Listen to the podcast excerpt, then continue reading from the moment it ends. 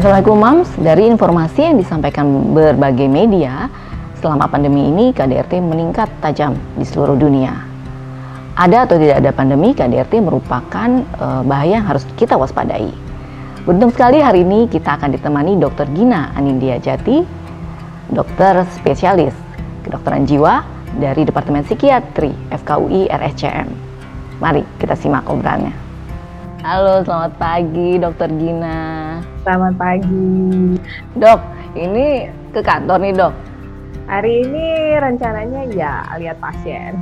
Oh begitu, padahal libur ya dok, sibuk banget dok. Libur, kalau rumah sakit nggak ada libur ya mbak?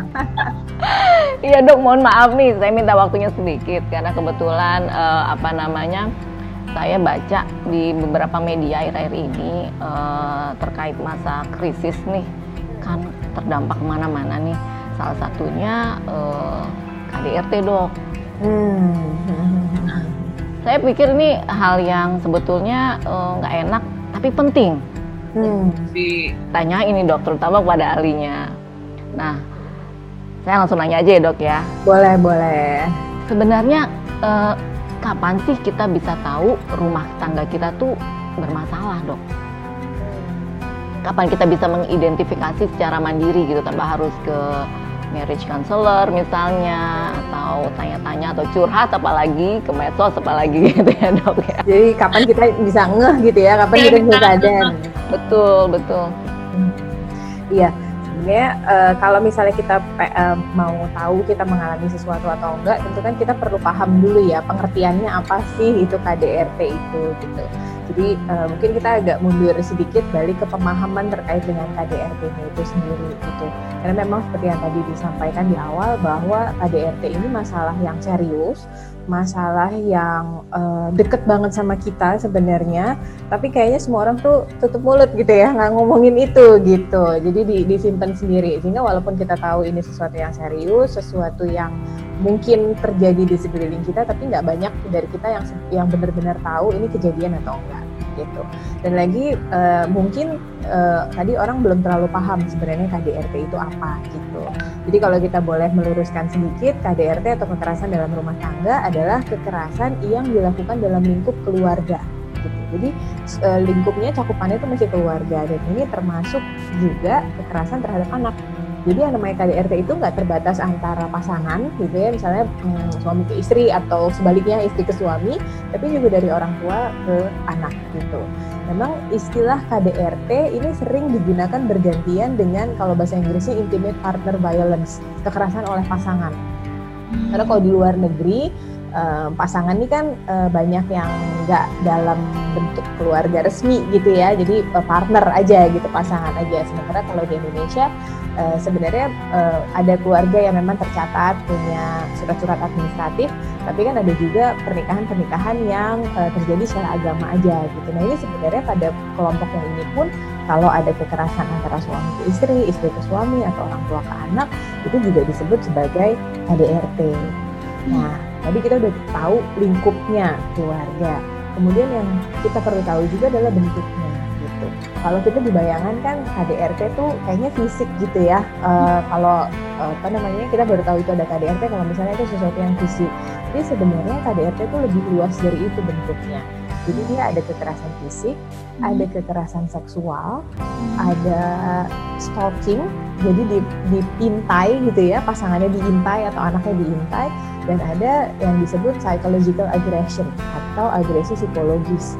Misalnya uh, cenderung memaksa gitu ya mengeksploitasi membuat merasa bersalah gitu. Uh, itu hal-hal yang uh, termasuk dalam bentuk kekerasan dalam rumah tangga nah kalau kekerasan fisik mungkin tadi terkait dengan pertanyaannya di awal gimana kita mengenali kekerasan fisik gampang gitu ya ngenalinnya karena bentuknya jelas gitu kan dan rasanya juga langsung jelas gitu sakit nih secara fisik gitu.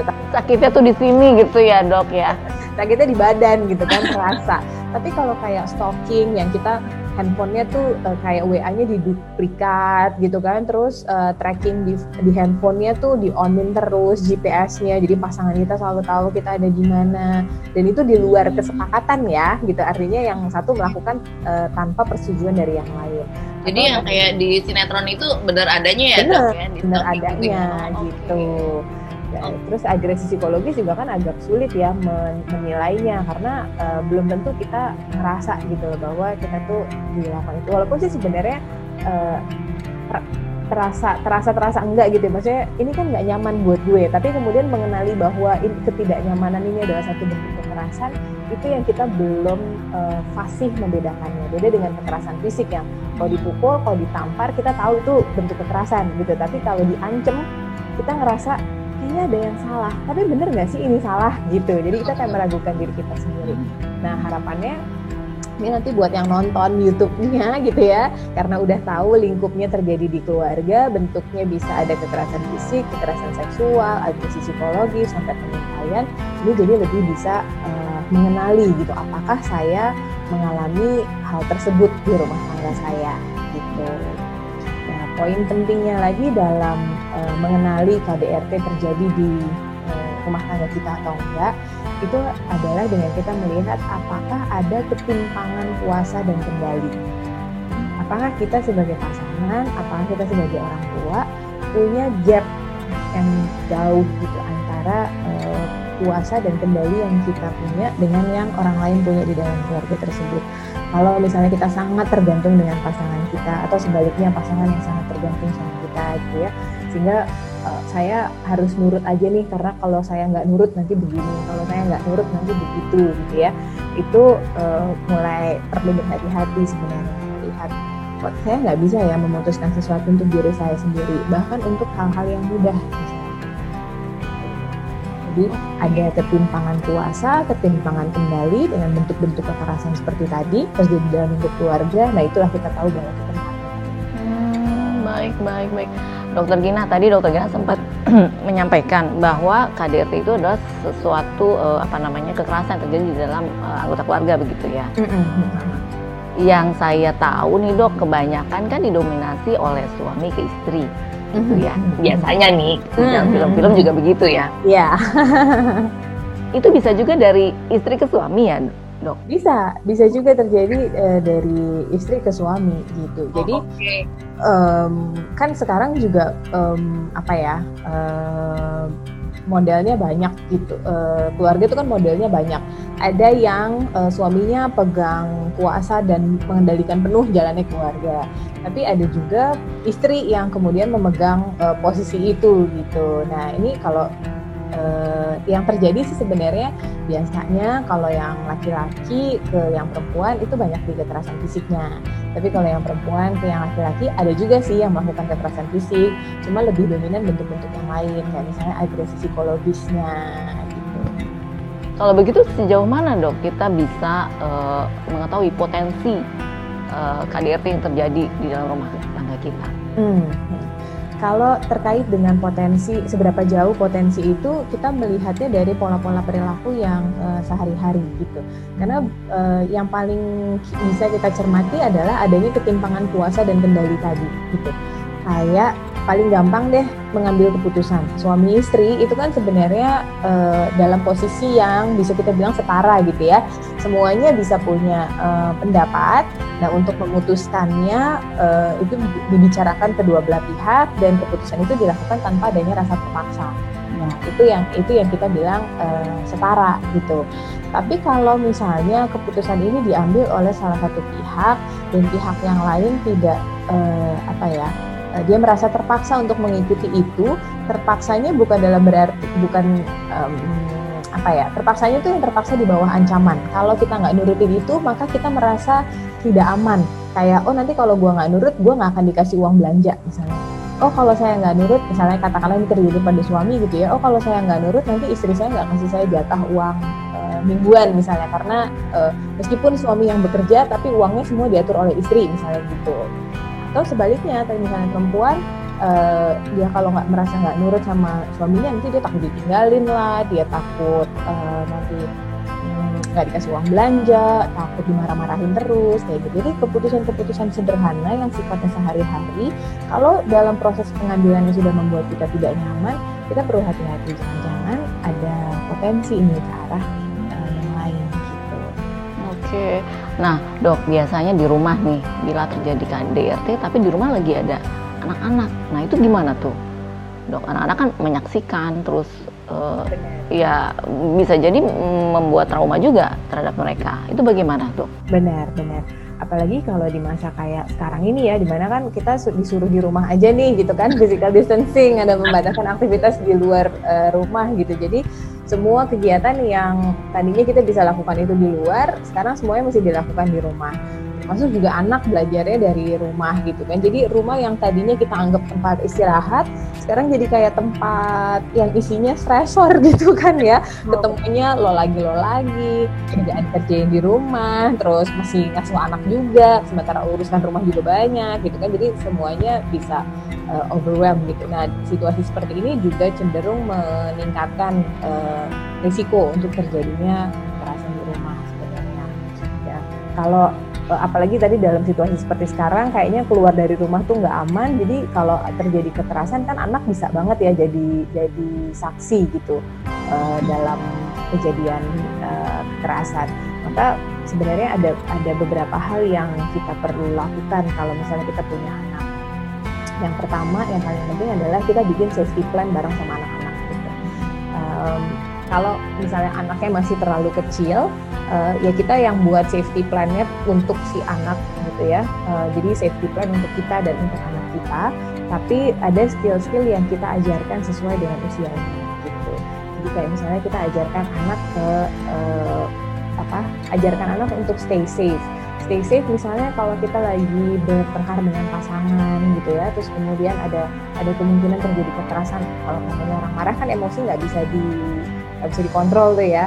Mungkin ngomongnya jadi uh, intonasinya naik terus kata-kata yang kurang sopan yang keluar gitu kan. Kadang-kadang mungkin fisik juga bisa main gitu. Nah ini kita perlu ajarkan pada anak bahwa ketika suasana sedang memanas pada orang tua maka anak tidak perlu berusaha membantu. Karena kalau anak jump in ke pertikaian yang sedang terjadi resiko untuk eskalasi pertikaian tersebut akan semakin besar jadi uh, dan ini khawatirnya malah anak ikut, jadi korban gitu. Hmm. Jadi hmm, ketika misalnya orang tua bertengkar, kita uh, tentu ngajarinnya sebelum sebelum terjadi pertengkaran gitu ya. Kan kita tahu nih di dalam rumah tangga situasinya seperti apa, hubungannya harmonis atau enggak. Nah itu yang kita ajarkan pada anak. Pokoknya kalau misalnya ibu sama bapak lagi bicara, uh, kamu tunggu aja di kamarmu misalnya gitu tunggu aja di tempat yang aman. Jadi tentukan tempat yang aman juga buat anak dan uh, bilang kalaupun misalnya tadi kan tempatnya aman usahakan nggak pergi ke dapur karena di di dapur tuh kan banyak benda-benda yang bisa dipakai untuk melakukan kekerasan ya. Ada benda tajam ada benda berat juga gitu kan. Jadi uh, akan beresiko bagi si anak kalau kemudian dia stay-nya tuh di dapur. Lebih baik buat dia stay-nya ada di uh, kamarnya dia gitu. Atau di tempat lain di bagian rumah yang uh, lebih aman. Yang berikutnya adalah mengajarkan anak caranya pakai telepon. Hmm. Jadi ini udah ada tiga nih ya buat anak ya kita bikin uh, apa namanya kita minta dia untuk nggak ikut pada saat orang tua bertengkar, kemudian stay-nya di tempat yang aman, hindari dapur. Yang ketiga ajarin cara pakai telepon dan siapa yang perlu dihubungi lewat telepon tersebut gitu.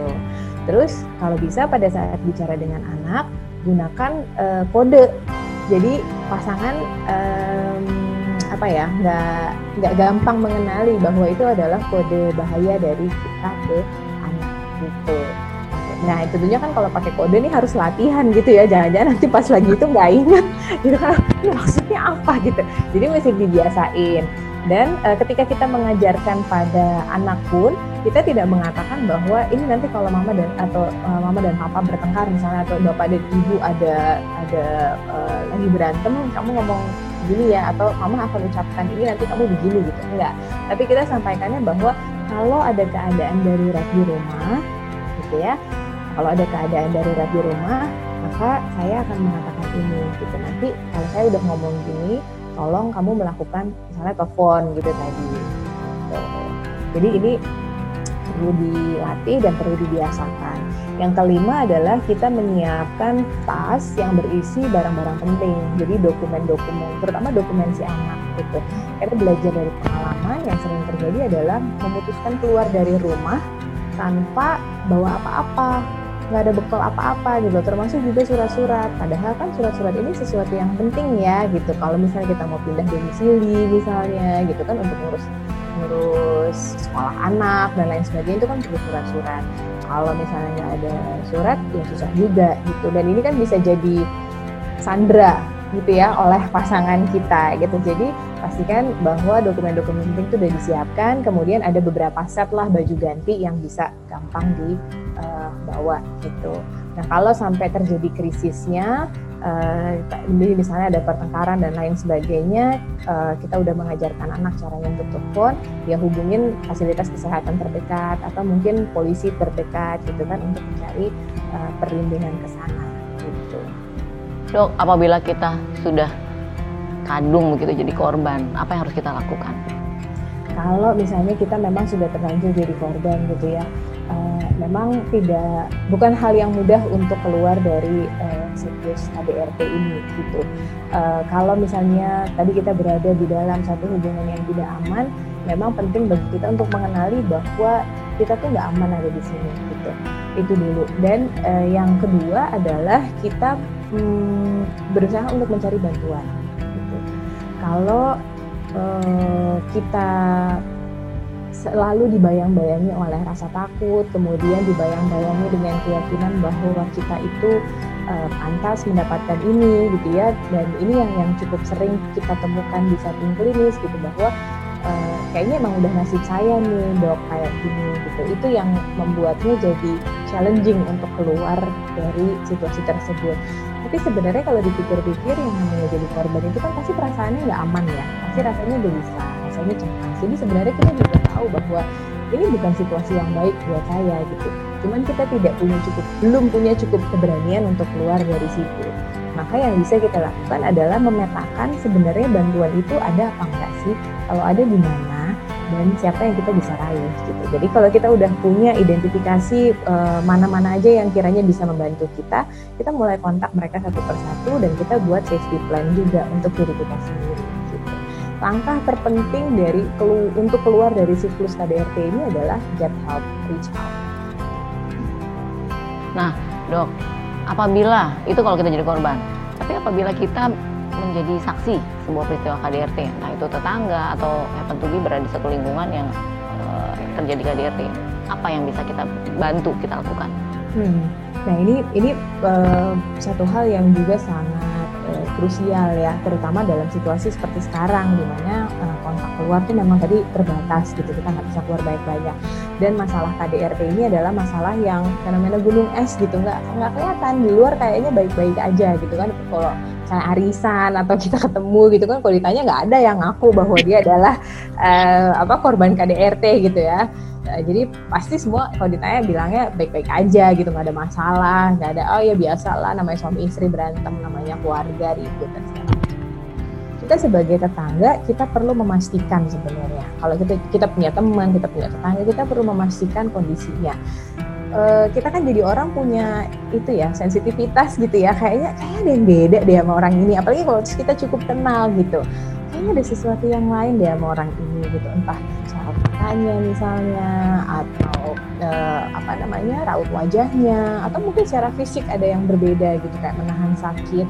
Itu sesuatu yang sebenarnya kita bisa tanyakan kalau memang kita kebetulan pas bertemu tatap muka ya kita eh, tanya tanya gitu. Tentunya juga eh, caranya kita bertanya juga perlu diperhatikan ya. Ya jangan kepo gitu ya dok. Enak juga kayak ah gimana nih? Gitu jawabnya gitu. Tapi kelihatannya ada sesuatu yang beda deh sama lo hari ini gitu kan. Gimana keadaan lo akhir-akhir ini? Ini lebih lebih enak kalau kita tanya keadaan akhir-akhir ini seperti apa gitu ya kalau misalnya kita lagi nggak bisa bertemu langsung dengan situasi seperti sekarang tapi kita curiga kayaknya uh, rumah sebelah tuh suka ada ribut-ribut gimana gitu deh. Coba deh kita kontak kita telepon kan sekarang jarang nih ya kita yang yang kenal-kenal tetangga tuh. Oke okay, ada handphone sih ada WA sih tapi kayaknya kita kontaknya main jauh-jauh gitu ya tetangga-tetangga sebelah kita nggak tahu gitu kan nah kalau misalnya itu sempat uh, coba deh kita kontak. Dan um, kalau misalnya bisa dan memungkinkan coba teleponnya itu pakai video call. Jadi kan kita bisa lihat uh, fisiknya gimana gitu ya ada ada yang uh, perlu perhatian khusus atau enggak gitu. Terus um, kalau misalnya memang kita percaya uh, sama maksudnya kita tahu bahwa orang ini cukup percaya sama kita kita bisa mengembangkan relasi yang yang makin kuat gitu. Dan kadang-kadang uh, gini kalau kita lagi jadi korban KDRT kita nggak punya pikiran tuh bahwa eh harusnya gue bisa loh minta tolong sama dia gitu. Nah justru ini kita sebagai teman datang membawakan uh, ide pertolongan itu gitu. Jadi misalnya kita eh lo kalau misalnya ada apa-apa lo kontak gue aja bikin kode lagi nih sama kayak waktu sama si anak gitu kan sama anak ada kodenya sama kita juga ada kodenya apa kodenya gitu. Nah kalau dalam kondisi yang akut misalnya kita tahu banget mereka lagi ribut gitu ya lagi oh pokoknya tindakan kekerasan itu lagi terjadi sama seperti anak tadi, kita sebagai penolong tidak diharapkan datang langsung ke situasi itu. Hmm. Tapi kita telepon pihak yang berwenang gitu. Jadi misalnya teman kita ngontak nih dia WA gitu kan atau dia emergency call ke kita. Wah, kita tahu nih ada sesuatu yang terjadi sama dia kita kontak polisi atau kita kontak puskesmas gitu atau siapa pun yang bisa bantu gitu. Tapi kita nggak datang ke situ sendirian. Kenapa? Karena kalau kita datang ke situ kita kan juga dianggap sebagai dalam tanda kutip musuh gitu kan oleh si pasangan yang melakukan kekerasan ini. Dan itu akan meningkatkan uh, apa namanya intensitas dari uh, kekerasan yang sedang terjadi. Nggak aman juga buat kita untuk menolong dan nggak aman tentu buat si pasangan yang menjadi korban. Jadi yang paling baik adalah ketika kita mendapatkan uh, kode gitu dari teman kita atau dari tetangga kita kita kontak pihak lain yang berwenang mereka datang baru kemudian kita juga ikut datang sehingga yang berwenang ini akan mengamankan situasinya kita bisa menyamankan uh, si teman kita atau anggota keluarga kita atau mungkin tetangga itu kita tadi gitu. Satu lagi yang kita bisa lakukan adalah menyimpan dokumentasi. Jadi kalau misalnya tadi kita video call atau misalnya teman kita ngirim gitu kan gambar, karena kan yang sering terjadi adalah korban-korban um, kekerasan ini aksesnya ke alat komunikasi juga dibatasin tuh ya mbak ya. Handphonenya nggak boleh uh, apa nggak boleh pegang handphone atau handphonenya dicekin terus gitu kan ya. sama sama pasangannya kayak gitu gitu jadi uh, mereka sendiri kan susah untuk punya dokumentasi kayak gitu. Nah kita bisa bantu dengan kalau kita dapat informasi itu kita keep tuh infonya gitu. Sehingga sewaktu-waktu ini mau diproses ke baik ke tenaga kesehatan atau mau ke hukum gitu itu nanti akan bisa uh, ada buktinya gitu jadi nggak cuma berdasarkan omongan-omongan aja nah yang terakhir jadi yang pertama kontak, terus kita hubungin orang yang berwenang, kita bantu dokumentasi. Yang ketiga, yang keempat, kita bantu dengan logistik memang. Kalau misalnya rumah kita rasanya cukup safe, kita nggak punya anak kecil, yang kecil banget, atau nggak punya lansia gitu ya, um, kita bisa misalnya menyediakan, oke okay, lo sementara di rumah gue deh, apa gitu, tinggal bareng atau bantuan finansial kalau kita juga berkecukupan gitu. Yang jelas memastikan si teman kita atau anggota keluarga kita ini juga bisa tetap makan, punya tempat tinggal, atau seminimal minimalnya kita misalnya nggak bisa kasih yang sifatnya logistik itu ada tempat untuk cerita. Nah, dok, uh, dari uh, cerita-cerita dokter tadi, saya jadi ingat um, beberapa waktu yang lalu saya punya teman curhat gitu bahwa dia bermasalah dan sampai ada satu tindakan kekerasan fisik begitu. Tetapi bolak-balik gitu mm, dia curhat dia rasanya tidak bisa gitu meninggalkan pasangannya gitu. Jadi kan kadang-kadang kita curhat ini jadi sebel juga ya gitu. Antara mau menolong tapi ini gimana gitu kan bingung. Nah sebenarnya tindakan kekerasan itu bisa dihentikan nggak sih dok? Hmm. Uh, seperti yang tadi kita udah bahas juga Mbak Evin ya bahwa uh, keluar dari lingkaran KDRT itu nggak mudah. Benar-benar nggak mudah mbak.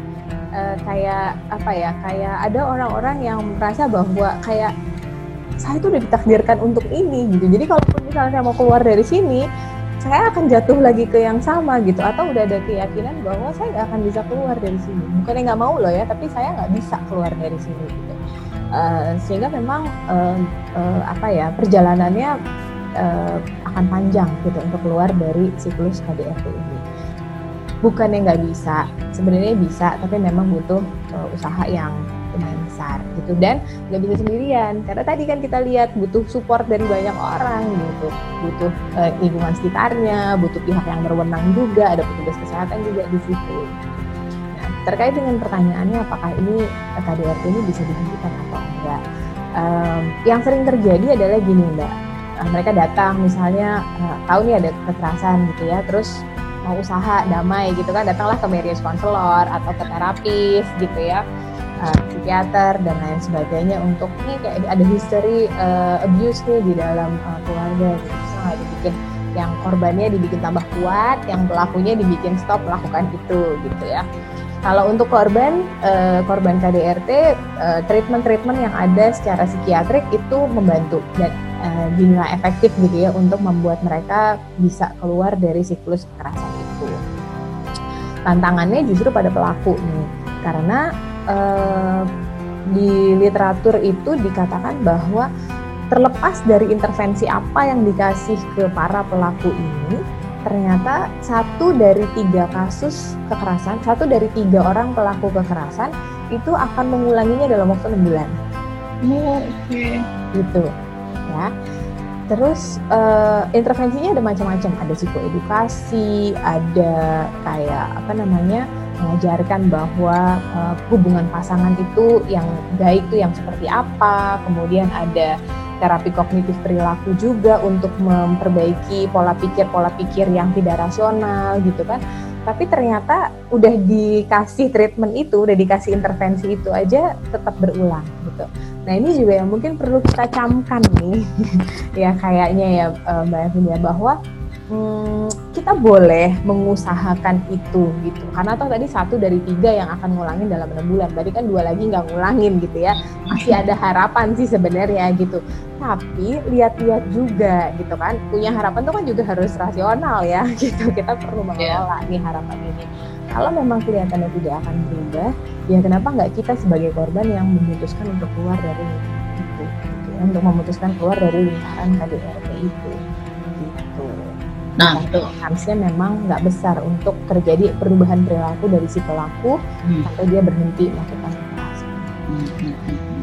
Dok, pada satu titik nih tindakan KDR-nya udah kebangetan banget karena sudah bisa dibilang sudah uh, melanggar hukum seperti itu ya, udah harus dihentikan.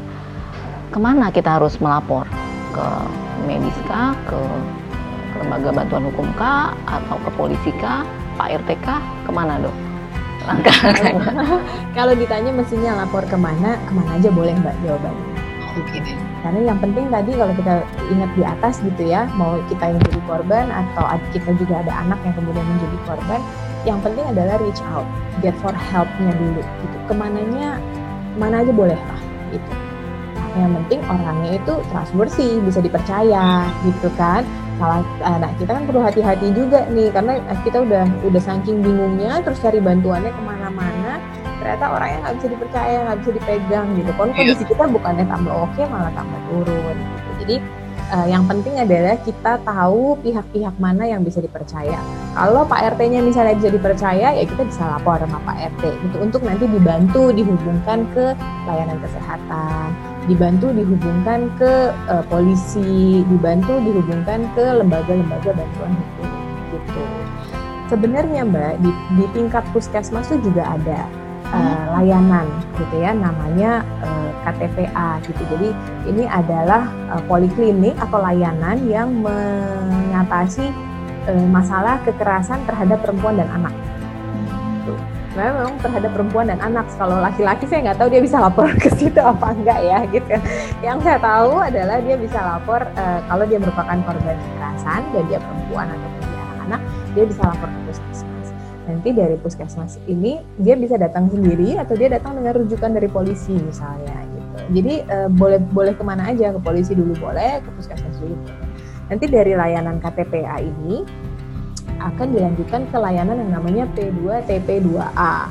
Itu adalah layanan punyanya Kementerian uh, Sosial sebenarnya. Uh, jadi di situ ada pemberdayaan perempuan dan anak termasuk juga yang menjadi korban uh, kekerasan gitu. Jadi nanti kalau dari KTPA ini akan dilakukan pendampingan uh, oleh psikolog gitu. Apalagi kalau di DKI Jakarta tuh kan ada beberapa puskesmas yang udah punya psikolog tuh mbak gitu.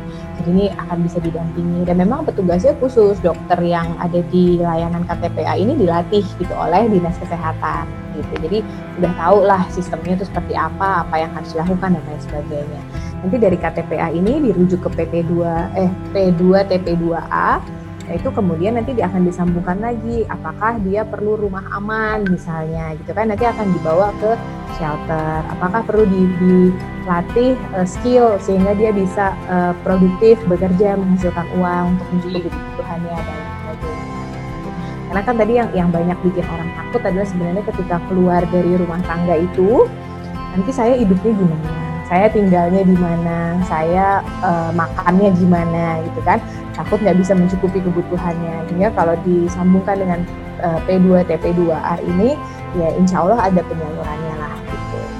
Tapi nggak banyak orang tahu juga sebenarnya tentang layanan ini. Jadi uh, sayang juga ya bahwa kita nggak bisa menghubungkan ke ke layanan-layanan yang tepat. Tapi kalaupun misalnya kita nggak punya kontak-kontak ke sana, yaitu kita sebagai teman, kita sebagai tetangga, kita bisa bantu dengan mencukupi kebutuhan logistiknya. Mungkin kalau kita nggak bisa ngasih uang langsung, kita tahu ada lowongan di mana, kita bisa kasih dia info untuk melamar pekerjaan tersebut, kita bantu awalnya, kayak gitu-gitu. Intinya sih memenuhi kebutuhan dasarnya. Nah dok, ini bagian paling penting. Bagaimana kita bisa menyembuhkan trauma uh, dari kekerasan yang terjadi? Hmm. Kalau uh, terjadinya kekerasan ini efeknya kan memang beda-beda ya sama orang gitu. Ada yang satu kali kejadian itu bisa sangat uh, membekas dalam uh, dirinya gitu sehingga ini terbawa sampai uh, hari hari-hari nantinya gitu kan. Ada yang karena dia mengalami kekerasan berulang sehingga uh, ya mungkin yang dia pahami adalah saya ini pantas diperlakukan seperti itu gitu dan lain sebagainya tentu um, cara orang menanggapi ini juga berbeda-beda gitu. Ada orang yang memang dari sananya misalnya uh, kuat gitu jadi yang segitu misalnya ah masih nggak apa-apa gitu. Ada orang yang sebenarnya hmm, dia sedikit aja dikasih kekerasan tuh udah langsung panas gitu jadi ngelawan gitu bawaannya bawaannya ngelawan gitu. Kan ada juga beda-beda ya dok ya jadi tiap orang eh, beda-beda uh, responsnya terhadap kekerasan terjadi tapi pada korban KDRT umumnya memang uh, yang sering ditemukan adalah ini bisa menyebabkan uh, trauma psikologis gitu bisa menimbulkan uh, beberapa macam gangguan psikiatrik gitu kayak misalnya gangguan depresi atau juga gangguan stres pasca trauma seperti itu.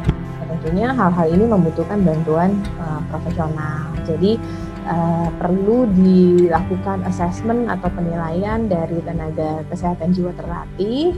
Kemudian nanti dilihat apakah terindikasi arah gangguan tertentu yang nanti mungkin apakah butuh pengobatan atau butuh psikoterapi gitu nah itu penanganannya nanti akan ditangani oleh uh, profesional kesehatan jiwa tersebut gitu. Baik dokter Gina, terima kasih banyak dok atas penjelasannya.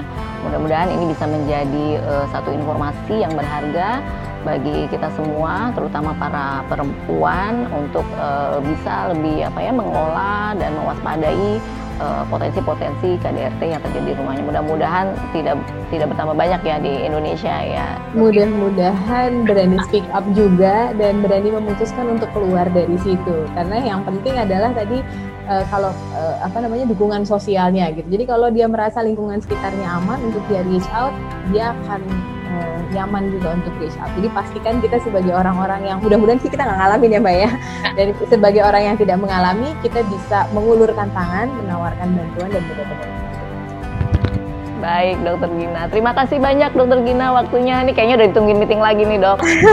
Terima kasih banyak. Sampai ketemu ya, Dok. Nanti kita ngobrol-ngobrol lagi di waktu mendatang. Makasih, Dok. Pagi.